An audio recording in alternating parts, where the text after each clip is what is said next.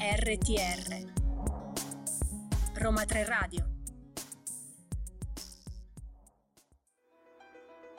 We're able to transmit knowledge across Is mind. the mind the same as the brain? Does having a mind require neurons? Does neurons? the language we speak shape the way we think?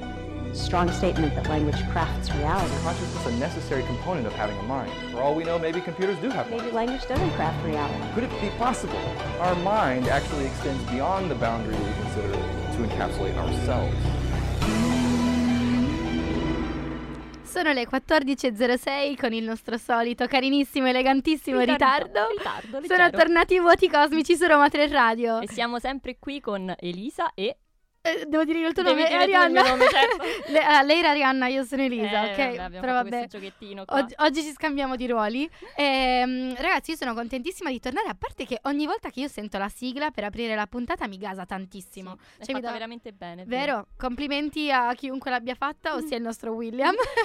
no, vabbè, l'ha scelta anche Camilla, però abbiamo scelta tutti insieme. Poi William ha fatto tutto il mix e a me gasa un sacco. Infatti, adesso inizio la puntata con questa energia allucinante. Stavamo qui a fingere di suonare in realtà eh, Esatto. quel piano così Esa- la, la chitarra, il piano, i salti, cantavamo. Bellissimo. Speriamo che anche voi siete gasatissimi come noi per seguire questa puntata perché oggi parliamo di. di? di deepfake. Deepfake. Però non solo perché Non è connesso solo. a quello che noi adesso definiamo revenge porn, ma che poi spiegheremo meglio nel corso della puntata. Esatto, perché non si tratta solo di revenge porn, perché effettivamente il fenomeno di deepfake, di cui sappiamo che avete sentito parlare tutti, soprattutto negli ultimi giorni, e eh, dopo la musica approfondiamo anche questa questione, eh, il fenomeno di deepfake può avere delle conseguenze, degli impatti molto significativi sul fenomeno del revenge porn, o chiamiamolo anche condivisione non consensuale di materiale pornografico. Ma adesso ci siamo spinti già troppo oltre. Ci siamo spinti già troppo oltre. Vi ricordiamo, vi ricordiamo che eh, nei nostri canali social, Instagram, Facebook e TikTok, ci potete seguire, potete seguire in live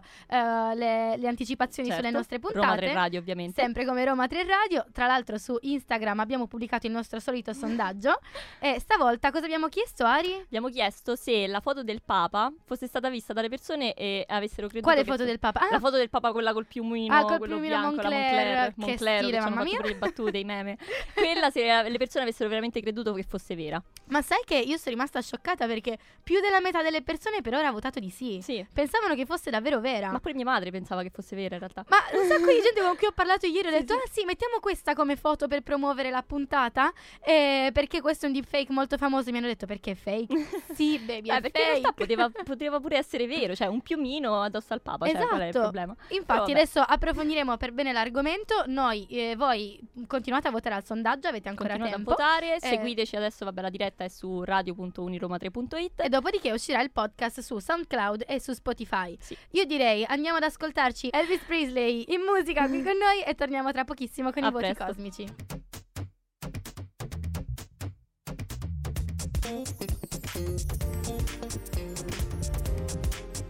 RTR, Roma 3 Radio.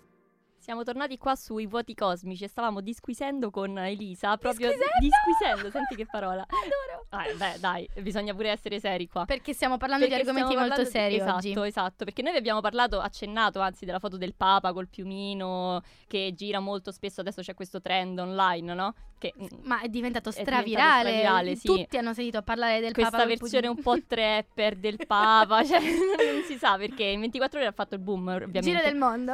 E ovviamente anche su Twitter, ma cioè perché? Perché Quante- ma sai realtà, quante visualizzazioni ha fatto su Twitter?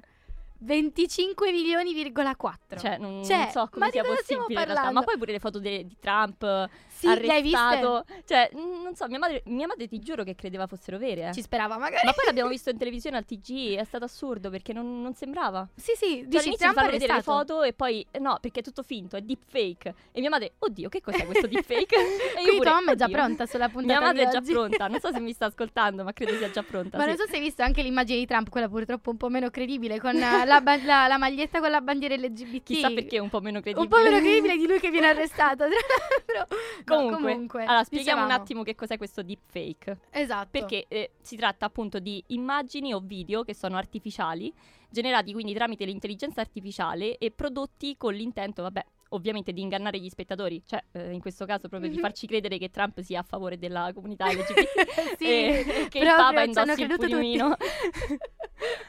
Ma comunque guarda che nelle ultime ore sotto il post del Papa Trapper eh, è comparso un disclaimer in cui appunto si legge questa è un'immagine falsa creata dall'intelligenza artifici- artificiale Midjourney ed è stata pubblicata su Reddit.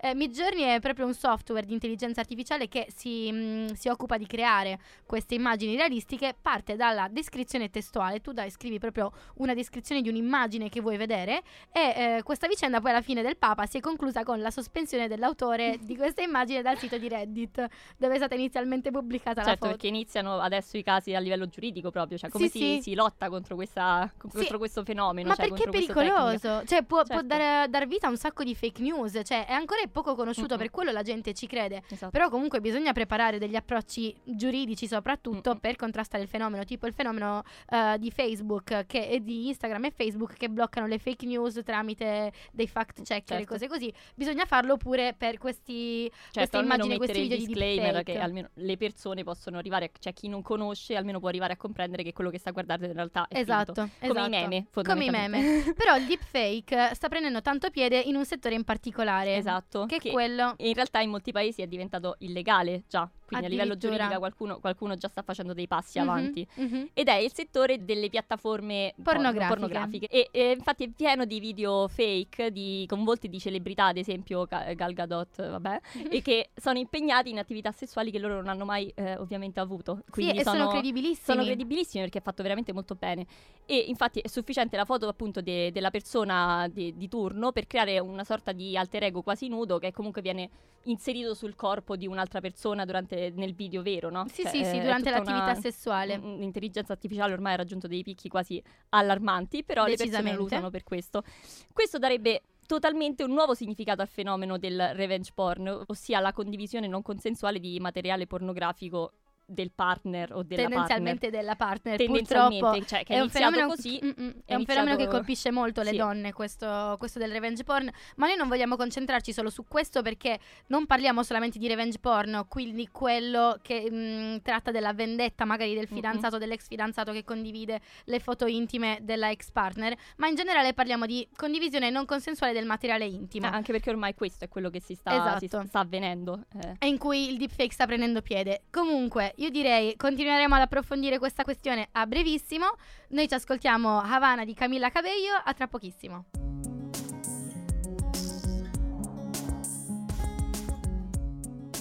RTR Roma 3 Radio Sono le 14.17 e noi qua stiamo parlando dei deepfake. Vi abbiamo dato un sacco di input, vi stiamo dicendo un sacco di cose. Eh, perché questi deepfake attecchiscono così tanto? Perché hanno questo impatto così forte sulla- sullo sconvolgere il nostro mondo di credenze, il nostro mondo della realtà? Allora, parliamo, pa- facciamo qualche passo indietro, ok? Eh, parliamo dello status epistemico delle immagini fotografiche, perché è stato a lungo dibattuto tra tantissimi filosofi. Infatti, diversi studi hanno cercato di spiegare le particolarità della nostra esperienza visiva delle foto e anche per quali aspetti questa esperienza differisce da altre esperienze visive.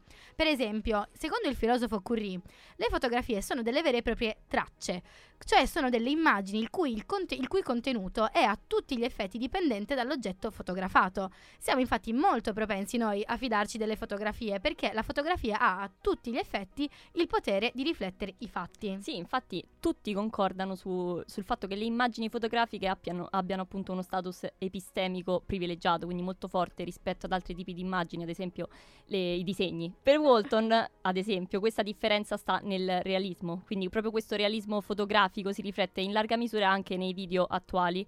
A sostegno di questa intuizione, alcuni studi psicologici condotti durante gli anni 70 per lo più riportano che guardare video che ritraggono violenza aumenta l'aggressività dei soggetti arrabbiati, ma solo se i video in questione sono presentati come rappresentazione di, viren- di violenza reale, quindi non delle vere messe, messe in scena. Esatto. Quindi verso- vengono percepiti ancora più veri. Quindi diventi se aggressivo sono solo veri, se vedi esatto. violenza reale, quindi Esatto. l'elemento del realismo è importantissimo. Infatti dipende dal realismo questo effetto, ma anche da un'altra particolarità, sai Ari, che caratterizza le fotografie, perché infatti al di là del loro privilegiato status epistemico, le fotografie si distinguono dalle altre immagini anche per la reazione affettiva che riescono a suscitare. Alcuni la chiamano per esempio intimità, altri la chiamano prossimità, altri per esempio la chiamano contatto. Comunque è una reazione affettiva.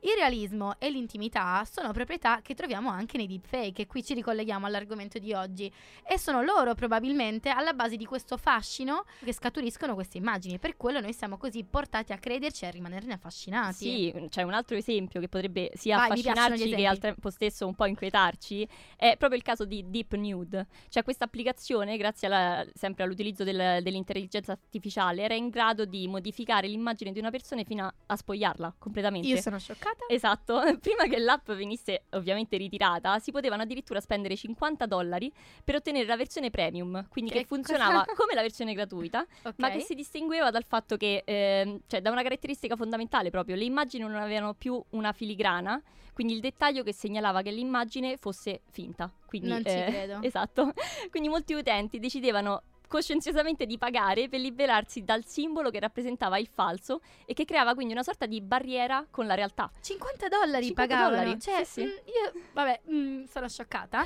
Ah, ma come notato anche dagli studiosi Pasonen e Byron, che indagano sui media digitali, un numero consistente di consumatori di pornografia preferisce del materiale pornografico che è, o almeno finge di essere, amatoriale, rispetto invece ai, condenu- ai contenuti professionali che sono prodotti dall'industria del porno, che si vede che sono estremamente finti. Questo, se ci pensi, è para- apparentemente assurdo, perché a volte un video di scarsa qualità fatto a caso. Quasi al buio al buio con eh, una qualità bassissima. Delle telecamere improvvisate dovrebbe essere preferito invece a un prodotto di qualità ad alto budget. E il motivo principale secondo questi autori eh, Pasonen e Byron è che questo alone di persona della porta accanto in sé innesca proprio il senso di realismo di voyeurismo ed è questa auti- autenticità percepita ad aumentare poi il coinvolgimento degli spettatori. Sì, è proprio sempre questa autenticità percepita che spinge la, anzi che spiega la profi- proliferazione di piattaforme come OnlyFans, ad esempio, no? Oh sì, adesso Eh, stanno di prendendo piede alla impronta grande. amatoriale proprio. Quindi in un web eh, già pieno di video porno, ovviamente quello che resta da, da- da da vendere è proprio il sentimento di, di- di questa intimità, di questa vicinanza. E infatti adesso E sta, infatti- mm, sta spopolando, sta spopolando. Direi di andarcene un attimo in musica. Sed.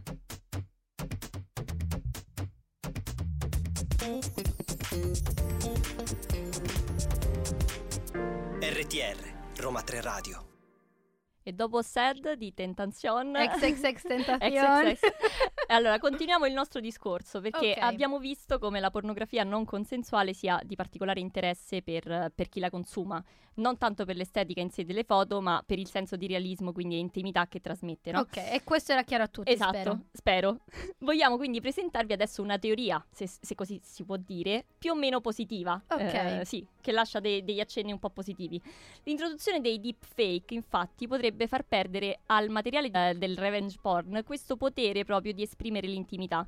E di conseguenza questo materiale potrebbe anche perdere il potere attrattivo e di conseguenza dannoso, che ha. Dannoso. Mm-mm. Pensateci, perché se anziché diffondere un vostro video intimo, dovessero diffondere, non so, un dipinto di voi in una situazione intima o la stessa scena trasformata in un fumetto, non Ad so, esempio? secondo voi avrebbe lo stesso effetto? Secondo me no. Già- Sicuramente non farebbe piacere, No, ovviamente. Ma il danno eh, personale subito emotivo sarebbe decisamente minore, no? Sì, e sarebbe anche più facile da smascherare per Esatto. dire no, quella non Cioè, sono è io, le finto, conseguenze sociali che comporta È chiaramente finto. Esatto. Le tecnologie di deepfake infatti porterebbero a una produzione di immagini finte che però sarebbero indistinguibili dalle foto reali e tra l'altro queste immagini sono prodotte in una maniera semplicissima, velocissima, cioè proprio un paio di clic, pochi secondi e sono pronte.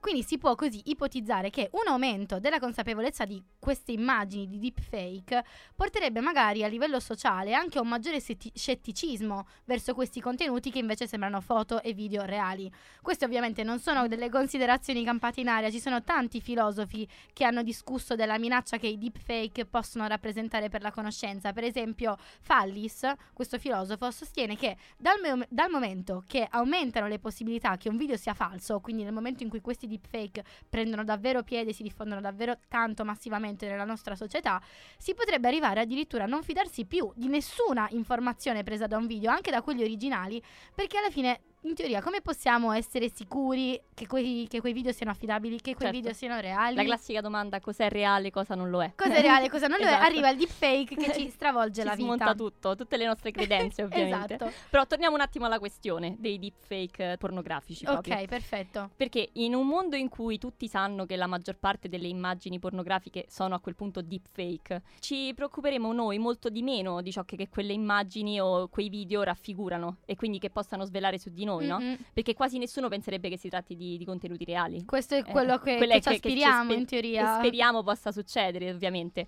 Ovviamente per arrivare a questo risultato non basta l'esistenza di una grande quantità di video e delle foto in sé, ma serve l'intervento anche di altri fattori che noi approfondiremo però più in là con, il nostro, ospite, esatto, che Sì. vi presenteremo tra pochissimo.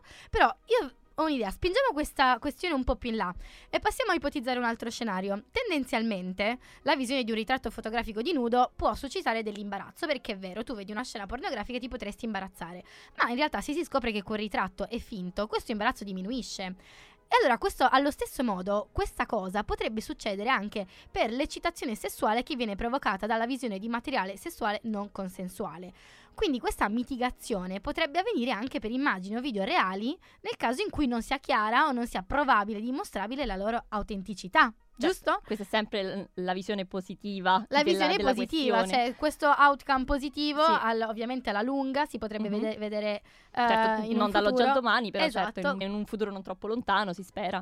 Ok, cosa abbiamo detto finora quindi? La diffusione delle tecnologie di deepfake quindi potrebbe trasformare quello status di affidabili e intime delle foto e dei video verso invece una considerazione più scettica e distaccata, si spera, in teoria. Mhm. E questo potrebbe avvenire nel momento in cui la società è più consapevole dell'esistenza e anche della diffusione di queste tecnologie. Però io direi, noi approfondiremo questa questione con il nostro ospite, adesso lo possiamo svelare? Sveliamo almeno Sveliamo il il nome? nome? È il professor Marco Viola, che è un filosofo della scienza e appunto si occupa della eh, deepfake e dell'impatto che può avere nella diffusione di materiale pornografico non consensuale. Noi andiamo ad ascoltarci Fake Love Don't Last di Machine Gun Kelly e torniamo qui tra pochissimo con il nostro ospite.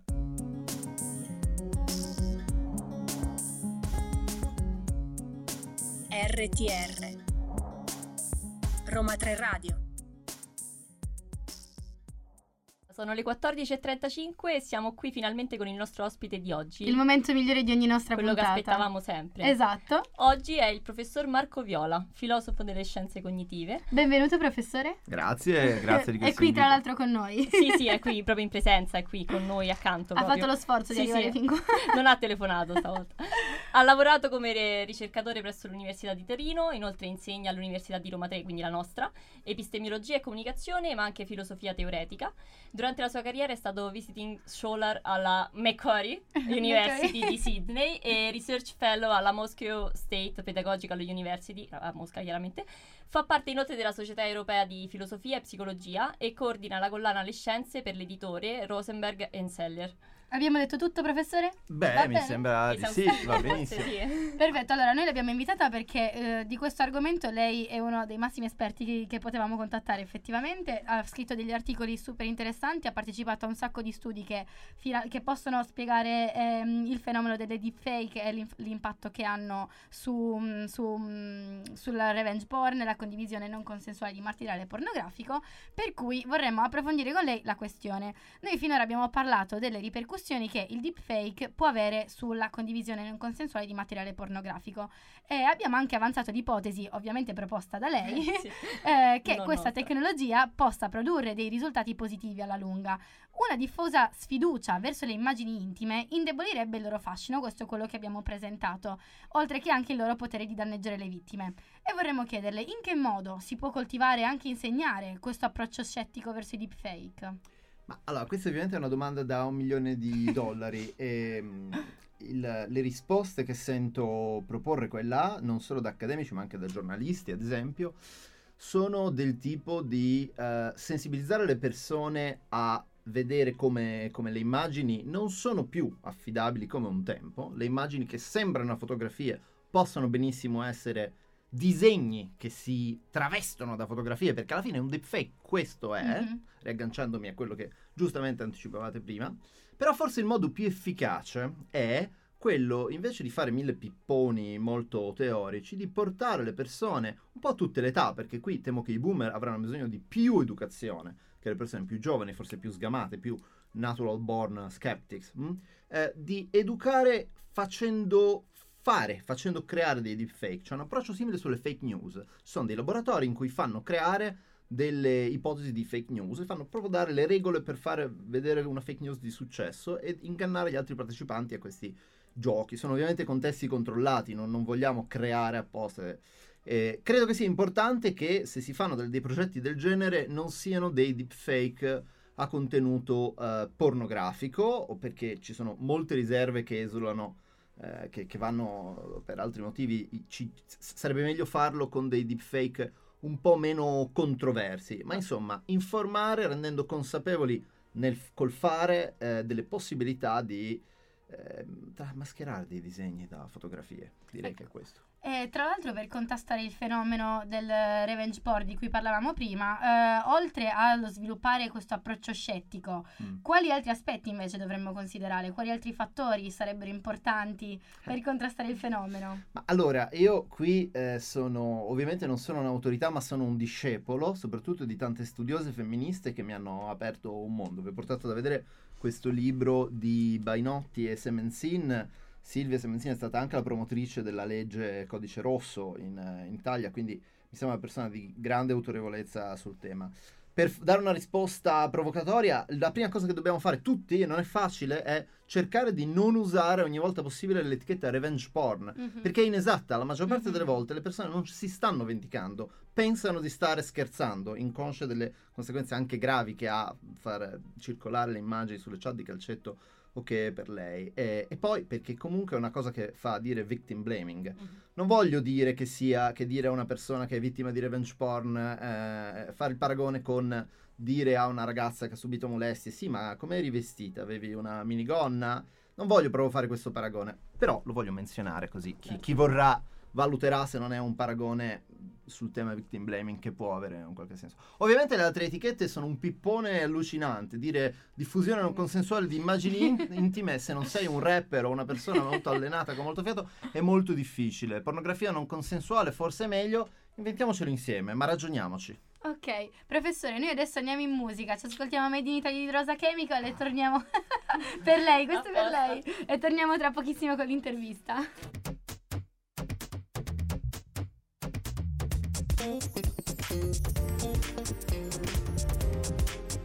RTR, Roma 3 Radio. Allora, torniamo dopo Rosa Chemical. Dopo aver ballato la scelta appositamente. Però torniamo a parlare del deepfake in relazione a quello di cui stavamo parlando. Quindi le immagini, la diffusione di immagini non consensuali pornografiche. Okay. Perché guardiamo anche, abbiamo visto la, la, visione un po' positivista del professor Viola che è qui con noi. Però guardiamo anche l'altra faccia della medaglia. Cioè la possibilità che la diffusione dei deepfake e l'aumento della probabilità che ciò che è rappresentato non, non corrisponda alla realtà quindi questa cosa possa portare a una generale sfiducia verso tutte le immagini, tutti i video che sono diffusi sul web. Cioè questa cosa può succedere secondo lei? Questa cosa secondo me sta già succedendo. Io per un paio di giorni ho pensato che il Papa avesse un piumino bianco fichissimo, ok? Sì.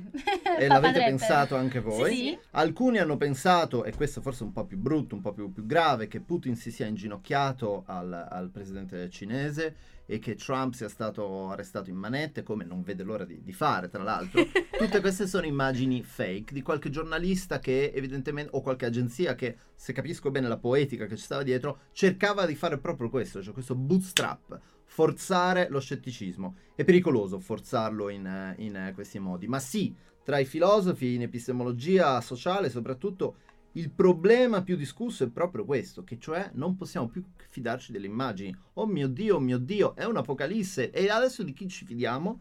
E la risposta, l'unica risposta sensata che ho trovato sia dei filosofi che di giornalisti che spesso, come dire, mettono le mani nel mm-hmm. lavoro, è dovete fidarvi delle persone che a fatica si guadagnano la loro reputazione che tornano a essere i portatori principali di fiducia testimoniale. Quindi quella credibilità giornalistica di, di un tempo. Sì, eh, sembra un po' di un ritorno al Settecento mm. di persone con eh, parrucconi bianchi e codini, ma la rispettabilità, la reputabilità eh, tornano a essere centrali, con tutti i problemi, ma anche le sfide che questo può eh, costituire. Anche prima era possibile mentire con le immagini, si mente con le immagini almeno da quando esiste la fotografia. Diciamo che i deepfake lo rendono molto facile, Mhm. molto sdoganato, puoi- basta un click e se proprio vuoi fare le cose deluxe 50 dollari, come avete detto Sì, voi. come abbiamo detto prima. Infatti, eh, a proposito di questo risvolto super dannoso e pericoloso dei deepfake, in, eh, molti sostengono che dovrebbero essere considerati illegali.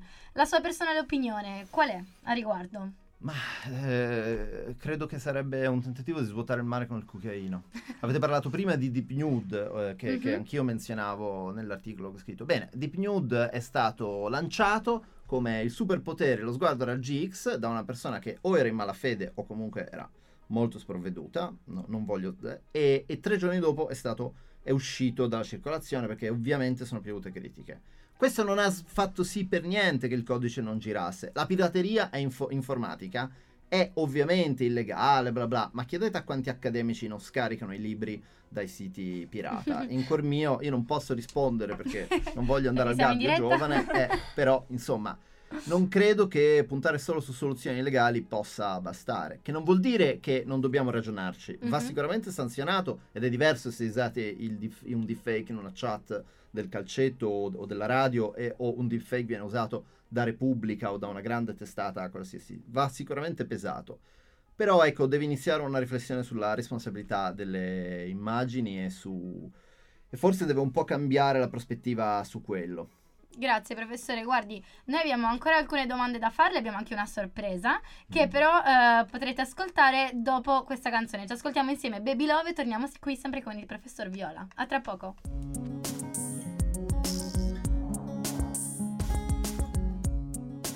RTR Roma 3 Radio Siamo qui gli ultimi minuti con il professor Marco Viola, parliamo di deepfake e dell'impatto che possono avere nella diffusione del materiale pornografico non consensuale e adesso vi introduciamo una piccola sorpresa perché il professore sta conducendo proprio un esperimento eh, riguardante questi temi perché in primis non è detto che noi sappiamo riconoscere un deepfake da un'immagine reale perché non è per niente semplice ma eh, come abbiamo postulato però non è neanche detto che questi deepfake possano portare poi alla mitigazione dell'eccitazione sessuale che una persona può provare veten- vedendo questo materiale pornografico. Ecco, professore, ci può introdurre un po' l'esperimento che lei sta conducendo su queste tematiche? Ecco, ma molto volentieri. Banalmente, dopo che abbiamo scritto questo articolo, ma anche durante, un sacco di persone mi hanno fatto domande come: Sì, ma figurati, figurati se non sappiamo distinguere tra un deepfake e un'immagine reale. Figurati se. E figurati se eh, la gente si trova meno interessanti sessualmente delle immagini solo perché non sa che c'è una persona reale dietro. Ah, Dopotutto la gente si masturba sui fumetti da qualche parte nell'internet. Quindi e ho detto, ok, fermo, ok, non posso rispondere di que- di queste cose con la veste fil- da filosofo, ma posso e voglio, e vi propongo di farlo, propongo, eh, se vogliono accettare questa sfida a tutti gli ascoltatori che ci stanno seguendo, un esperimento che è anche un po' una sorta di gioco, per vedere se siete capaci di distinguere immagini reali eh, da immagini gener- di persone reali da immagini di persone inventate da un'intelligenza artificiale. E eh, se volete dirci se alcune di queste immagini sono più o meno eh, intriganti dal punto di vista, beh, insomma, stiamo studiando l'eccitazione sessuale che, che generano queste immagini. E grazie al dottor Alessandro Ansani, che è stato vostro ospite proprio la settimana scorsa e che è un mio collaboratore ormai consolidato. Altri salutiamo perché è qua È con qui. noi. in- Ciao Ale! è qui che ci guarda, ci osserva e soprattutto è qui che ha passato notti insonni per poter arrivare a questa puntata confezionando questa sorpresa, quindi gli faccio un applauso e un ringraziamento. Se le- vedete delle occhiaie nella faccia del professor Ansani, sappiate che è per fare questo esperimento che vi chied- a cui vi chiediamo di partecipare. Ovviamente, come tutti gli esperimenti, c'è il trucco, ma altrettanto ovviamente non mi potete chiedere di svelarlo Certo. adesso. Giustamente no, però noi condivideremo questo esperimento anche tramite le nostre piattaforme. Come sempre nelle nostre storie Instagram potete seguire in live la puntata con qualche breve spezzone e vi condivideremo anche il link per partecipare a questo esperimento così voi proprio in, uh, in prima linea potrete testare se davvero riuscite a distinguere una immagine vera, reale, da un deepfake realistico. Lei, Eh. lei che ci, ci riesce, nel senso, lei ha fatto questo esperimento. Eh, prima il piumino Che di cosa- Papa l'aveva, l'aveva messo un po' in crisi. Sua sì. esperienza personale, ecco. E io no, io credo che sia che su di me potrebbe succedere quella cosa che io da un lato spero, e cioè che oramai quando guardo delle immagini, avendo lavorato un po' su deepfake, non riesco più a pensare automaticamente come, fa- come faremmo fino ad ora, questa è una fotografia, dico, que- e se questa fosse un fake? E quindi non mi sento più in intimità con le persone ritratte in foto, a meno che non ho qualcuno che mi garantisce che quella è una foto. Mhm. Che è una- un'altra cosa, è un altro pericolo, è un'altra storia, perché purtroppo anche i perpetratori di diffusioni non consensuali possono appropriarsi di questa tecnica, e cioè prendere dei sigilli di realtà indipendente. Mhm. Per esempio, linkare il profilo Instagram o di un altro social di una persona per dare delle prove indipendenti, il cosiddetto doxing. Questo è un problema molto grave, troppo perché io possa parlarvene così in mezzo minuti, ma vi invito a, a dare un'occhiata, una lettura al libro più interessante che è uscito sull'argomento, Donne tutte puttane, di Lucia Bainotti e Silvia Semenzin, due sociologhe fe- del digitale, femministe, bravissime, molto chiare. Quindi anticipiamo la rubrica sì. libri, questo è il primo consiglio della puntata. Benissimo, Eh, benissimo. Donne tutte puttane di eh, Bainotti e Semenzin. Professore, noi la ringraziamo tantissimo per essere venuto qui, aver, averci risolto tantissimi dubbi che avevamo, aver approfondito la questione che noi non saremmo mai state in grado di No, approfondire. vabbè, ovviamente a questi livelli no. Anzi, Eh, speriamo che continueremo noi ad approfondirla adesso perché qui bisogna parlarne ancora, Ancora e ancora e perché- ancora. Speriamo di fare un salottino dopo la Sì, puntata esatto. e speriamo che anche i nostri ascoltatori partecipino al suo esperimento e che prendano parte, quindi contribuiscano alla scienza, finalmente. Finalmente. Professore, la ringraziamo ancora. Noi torniamo in musica e ci sentiamo tra pochissimo. Grazie a voi!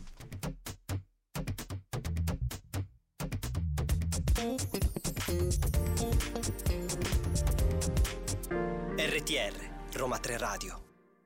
Din din din, è arrivato il È momento. arrivato il momento preferito di Elisa, anzi uno dei ru- momenti preferiti Uno dei momenti perché è il momento della rubrica libri. Questo è il momento in cui noi vi dimostriamo che tutto quello che diciamo durante la puntata non è Lo fuffa. doveva dire. Lo devo, lo devo sempre dire perché dobbiamo avere una credibilità Esatto. scientifica. Perché tutto quello di cui vi parliamo ovviamente è basato su saggi, su articoli, su studi di persone competenti, scienziati, filosofi, psicologi, che danno un contributo al tema. Noi siamo qui solo in veste di eh, portavoce, Mhm. riportiamo i punti di vista di persone più autorevoli in maniera un pochino più simpatica, Ci magari. speriamo almeno, è quello che proviamo a fare. speriamo, speriamo che non ridiate troppo, però che troviate i nostri contenuti interessanti. È arrivato il nostro momento dei consigli. E proprio dei contenuti di oggi, perché abbiamo parlato proprio del deepfake, quindi questa tecnica di sintesi dell'immagine umana basata sull'intelligenza artificiale, però in relazione al fenomeno che noi abbiamo definito revenge porn, ma che poi abbiamo deciso Chiarito? che, chiarito anzi che non si dovrebbe dire così perché eh, proprio il termine è stato molto discusso e lo è tuttora perché suggerisce, suggerisce quasi che la vittima debba meritarsi tale punizione come ci aveva detto pure il professore Mhm. il professor Viola il nostro ospite prima quindi una vendetta e, e per espiare poi chissà quale colpa non si sa Cioè, quindi proprio riguardo la necessità di definire al meglio e in modo più accurato questo fenomeno vi consigliamo l'articolo From Non-Consensual Pornography to Image Based Sexual Abuse Charting the Course of a Problem with Many Names di Sophie Maddox nel quale attraverso de- diverse interviste ad attivisti, esperti e studiosi di diversi paesi e anche professioni, l'autrice mette a confronto terminologie alternative del fenomeno in- nei vari contesti con le loro somiglianze e le loro divergenze. Cioè uno dei termini su cui sono più o meno un po' tutti concordi è proprio diffusione di immagini, anzi Ah. diffusione non consensuale di immagini pornografiche. pornografiche. Co- Come diceva il professore, un po' uno scioglilingua, un po' da Esatto. trapper, però effettivamente il termine è più accurato. ora Certo, ora. racchiude tutto adesso. Ritornando al professore, infatti con- proseguiamo con i nostri suggerimenti e sperando che la no- la- l'intervista con il professor Masco- Marco Viola vi abbia incuriosito, vogliamo consigliarvi il suo articolo scritto insieme a Cristina Voto dal titolo Design to Abuse, Deepfake and Non-Consensual Diffusion of Intimate Images. Nell'articolo eh, offrono una panoramica sociologica dei fenomeni in questione per poi presentare la loro ipotesi. Come già detto, la visione degli autori è un pochino più ottimistica della situazione ora come ora, perché secondo loro la diffusione di deepfake e anche la consapevolezza da parte delle persone delle potenzialità di questa tecnologia finirà alla fine per depotenziarli, promuovendo quindi un atteggiamento scettico nei confronti di tali immagini e tali video. E non contenti, Non dei- contenti? di questi suggerimenti, che non sono mai abbastanza, Mhm. oltre a quello che ci ha suggerito prima il professore, vi consigliamo perché un altro articolo, perché l'articolo di Viola e Voto sottolinea quanto l'attrattiva nel diffondere immagini intimi non consensuali risieda nel fatto che tali immagini, quindi fotografiche e video, possiedono uno status epistemico e affettivo privilegiato, come Mhm. abbiamo detto nell'episodio. In relazione a queste funzioni delle immagini, quindi gli autori citano diversi studiosi, tra i quali il filosofo Kendall Walton e il suo articolo, che anche noi quindi vi consigliamo vivamente di leggere, dal titolo Transparent Pictures on the Nature of Photographic Realism, nel quale Walton sviluppa proprio la tesi della trasparenza delle immagini fotografiche, quindi un- ovvero una speciale connessione che le fotografie generano con eh, i soggetti e la capacità di tali immagini di metterci proprio in contatto con la realtà. Come Quindi- ultimo memo vi ricordiamo che nelle nostre storie potete trovare il link per partecipare all'esperimento che il professore insieme ad Alessandro Anzani, il nostro ospite precedente, stanno conducendo riguardo questa tematica, quindi partecipate, contribuite anche voi alla scienza. Noi ci andiamo ad ascoltare Sleepaway e torniamo tra pochissimo per i saluti finali.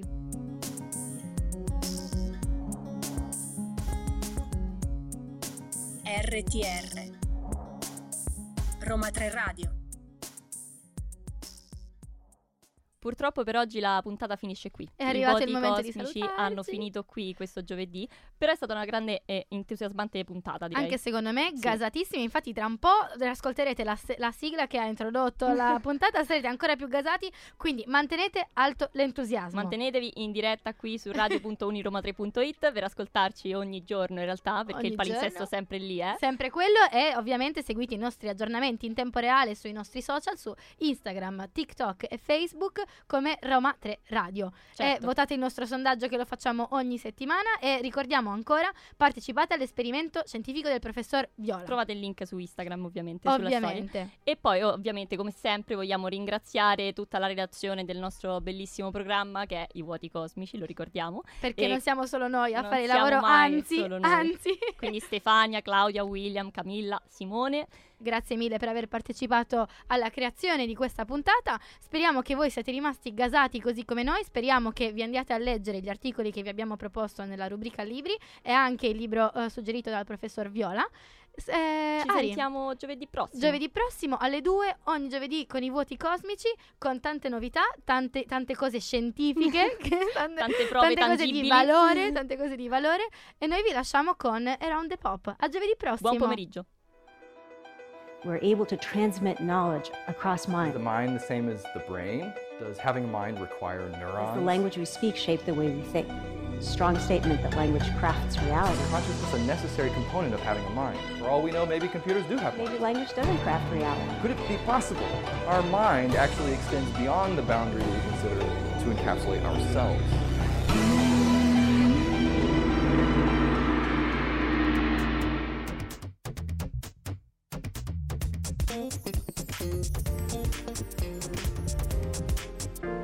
RTR Roma 3 Radio